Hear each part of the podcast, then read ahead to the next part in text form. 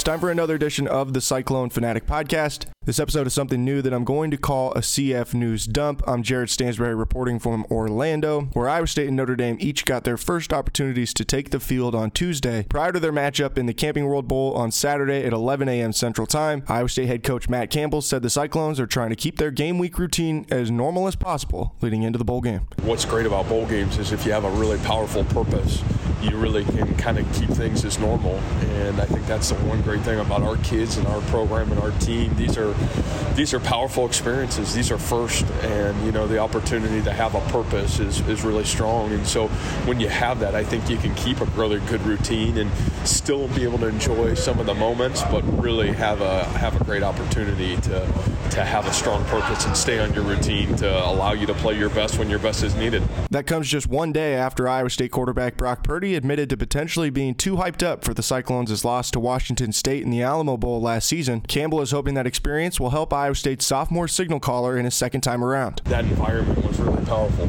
um, you know, and I, I think that stage know, again, it's another powerful environment and a powerful stage. And I, think for a guy like that, where, you know, so much is on your shoulders that you got to feel it, you got to go through it, and then you got to experience to understand how to prepare for it. So I think all those things are, are great navigating forces as he gets ready to take on to a, another really powerful stage and a, obviously another really powerful opponent. Purdy has certainly caught the eyes of folks inside the Notre Dame program, and rightfully so. When he watches the film, Fighting Irish head coach Brian Kelly sees a lot of intangibles that make for a great quarterback. I think probably the one thing that stands out, you know, for me is just, you know, a great competitor. You know, just you know, you, you, don't want the ball in his hands with with uh, a couple minutes left. He, he finds ways to, to make plays. Kelly noted that Purdy is essentially a combination of several quarterbacks the Irish have seen so far this season, but the Cyclones' defensive scheme is a whole different animal. They're quite different. They're quite different. And, you know, we see. Um, you know, quite a variety of defenses uh, each year. Uh, you know, playing as an independent, this will rank as one of the uh, more unique defenses. This, you know, three-five-three configuration, you know, requires um, an attention um, to some things that we haven't seen. Uh, they do a very good job. I think there's a lot of similarities in our offense and what Iowa State does. So, you know, we've gone against our defense quite a bit, but defensively, the structure that they run is is a bit different than what we normally see. Back on the Iowa State side, Campbell is hoping the Cyclones can build some momentum this week that will help propel them into what could be a special season in 2020 with a number of returners across the board offensively and at every level of the defense.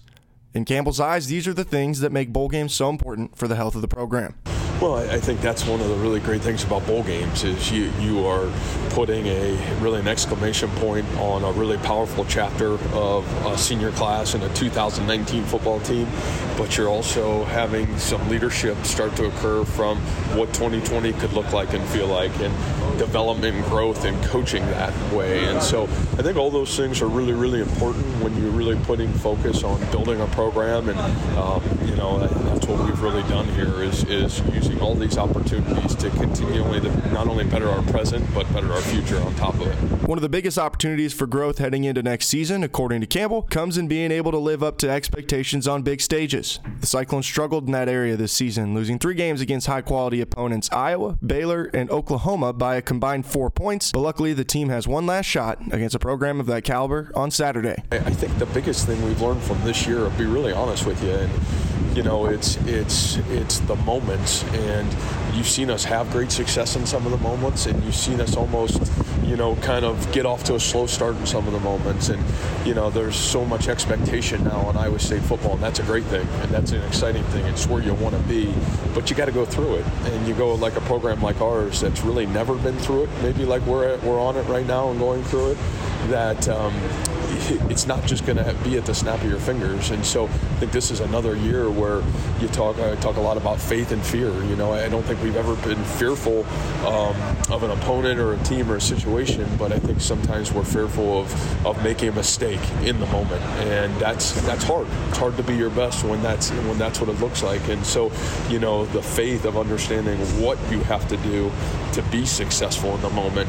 Um, this team's I think really learned some unbelievable lessons and take taking what we've learned, applying it obviously this week, but really taking it into the off season and saying how do we continue to make a really powerful step forward. Um, that part's really exciting. It's almost I think reinvigorated myself, our coaching staff, in a lot of way our kids, and, those discussions over the last couple weeks have been centered around that. Thank you for listening to the CF News Dump. Reporting from Orlando, I'm Jared Stansberry.